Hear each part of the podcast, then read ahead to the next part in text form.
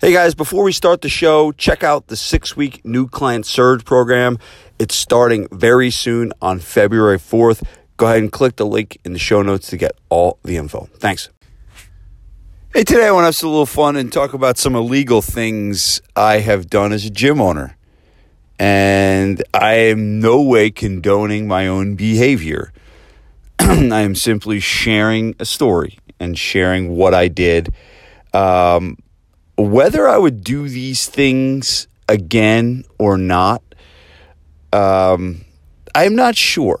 So, my purpose in sharing this for you today is for pure nostalgia on my part to share a somewhat of an entertaining story, nothing crazy, but then also to really get you to appreciate maybe the early days if you're a gym owner listening to this and you know you're you know five six seven eight years into it and you, you look back on these times but also if you're there right now um, what are maybe some things you may not want to do or maybe to do? It's up to you and your moral compass. So my first illegal thing um, i ever did was i i was you're not supposed to use fields, right? And you could get in a lot of trouble for this. Um, but you're basically you have high school fields like that are the turf and stuff like that, and you're really not supposed to use these as a for-profit business without some kind of permit, without some kind of thing. And so the first year and a half of my business life was spent on these fields. I would drive from one field to the next, to the next, to the next. And I would train kids on there, and I literally would be collecting checks from parents, um, you know, on on the field right then and there. The transaction was like a drug deal. The, the, parents would like, you know, hand me these checks or wads of cash, and I'd go on and I would train their kids, and I had I had insurance, but there was no insurance related to the field or, or anything like that. And I was like, you know, when I look back, it was like, I could have gotten in a lot of trouble. But at, at that time, I didn't really have any money to be able to put into renting a field because they, the, the, the, believe it or not, like I only needed like a small piece of the field, a really small piece to train five, six kids. To rent the whole field is like, it's a lot of money. And, you know, you can always find these little patches of grass here and there. Um, but when I look back on it, it's one of the illegal things uh, that I did throughout uh, my first year and a half of business. Whether I would do it again or not, I'm not pretty sure. I think I would. I mean, I think that probably it's, it's a big slap in the wrist unless something bad happened. Um, but it's kind of a, a, a thing where it's like you, you do what you need to do in the beginning of your business career. And you know sometimes you want to walk the line and sometimes you want to do everything by the book. And that whether i'm no, not giving advice on what you should do but you know it, it, it, it you know sometimes you got to take matters into your own hands to make something happen. Um, so that was kind of the first illegal thing i did. Um, the second illegal thing was a little bit more illegal.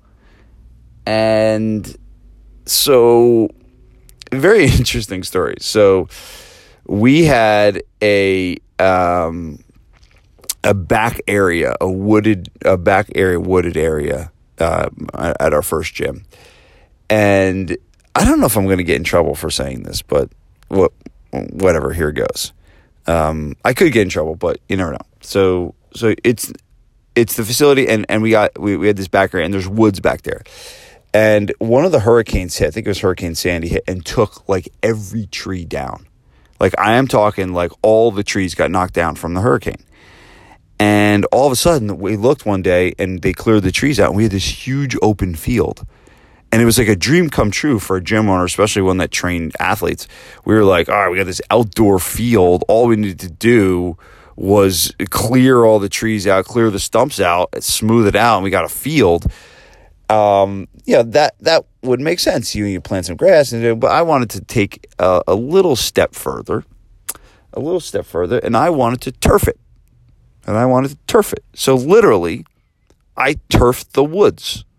I turfed the woods, and it's so here's here's what happened. So it, it's really interesting, and it's kind of I guess when I say it, it's not really that illegal, but it's pretty funny.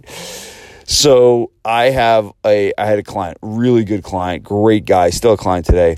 Um, owns a construction company, and I told him what I wanted to do. He's like, "Yeah, we backed the trucks up. We, you know, they literally had to um, uh, pour dirt back there because you need to add more dirt.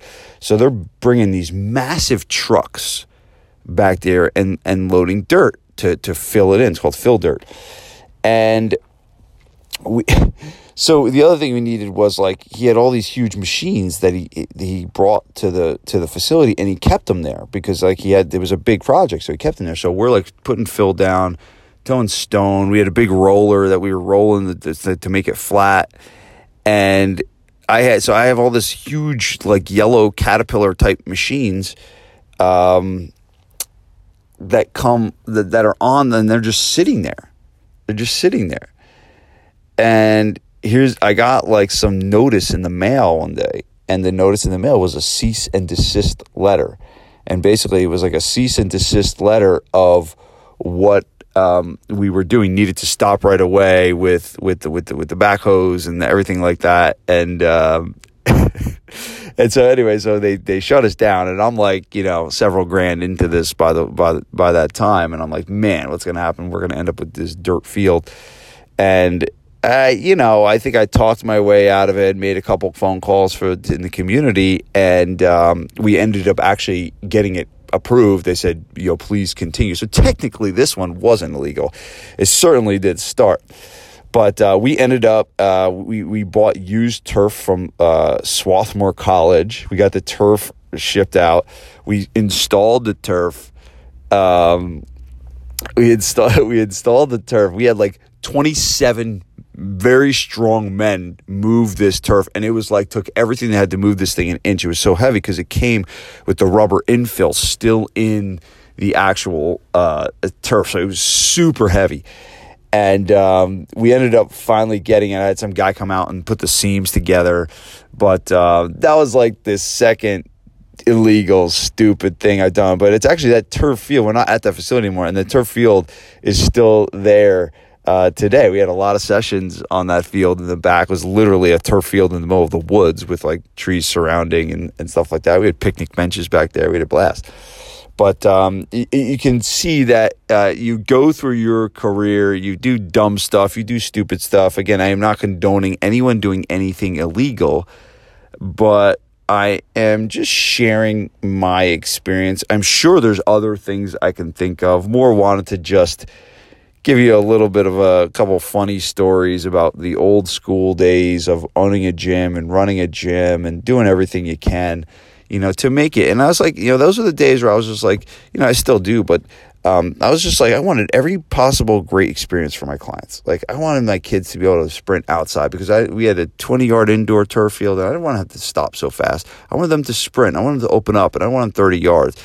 And when, even when we got the turf field, we put rubber mats down in the driveway so it would spare their joints a little bit more and you, you know things like that so it's like you know it, back then obviously i'm doing a lot more con- coaching consulting now but back then it was like everything that i could make my facility everything was to make my clients better and give the clients a better training experience and i think that that is kind of the mindset that you still need to have. I think sometimes, you know, and obviously I'm I'm the biggest proponent for you to market your gym, but a, a lot of times it's, you know, especially if you're getting off the ground and had a conversation with someone about this the other day.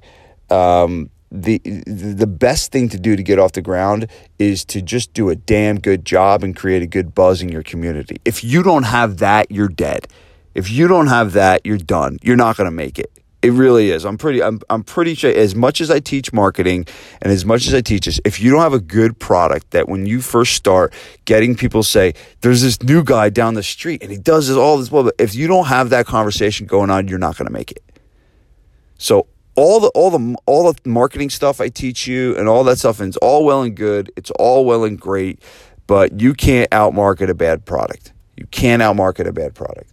So I, I 100% agree. And the first thing I always teach is is is when someone's starting out to get the word two things: get the word out Doesn't always need, mean you have a, a sophisticated funnel, but get the word out and do a damn good job when you're training people.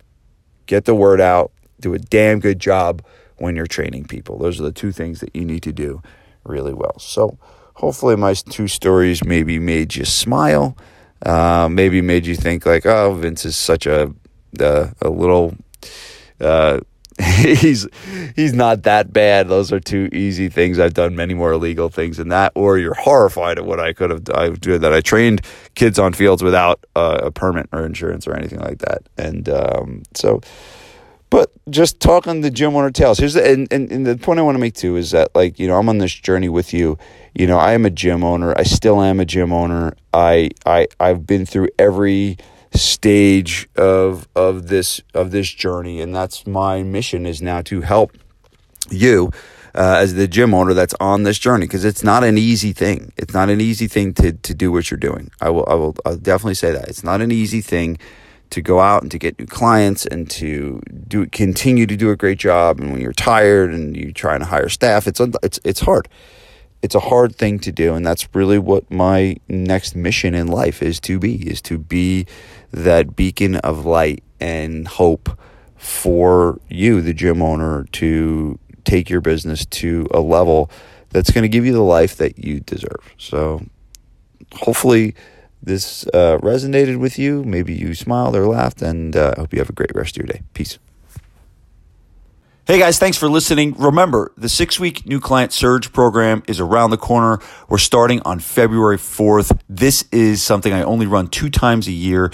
And if you are looking to become the master of your marketing and make your business stunningly profitable, this is something you don't want to enter 2020 without. Check out all the information in the link in the show notes. And be sure to watch some of the videos of the customer showcases because there's a lot of them on there and it's all from people that are gym owners just like you that have had really, really awesome results. So check out the link in the show notes for the six week new client surge program that starts on February 4th. Thanks so much.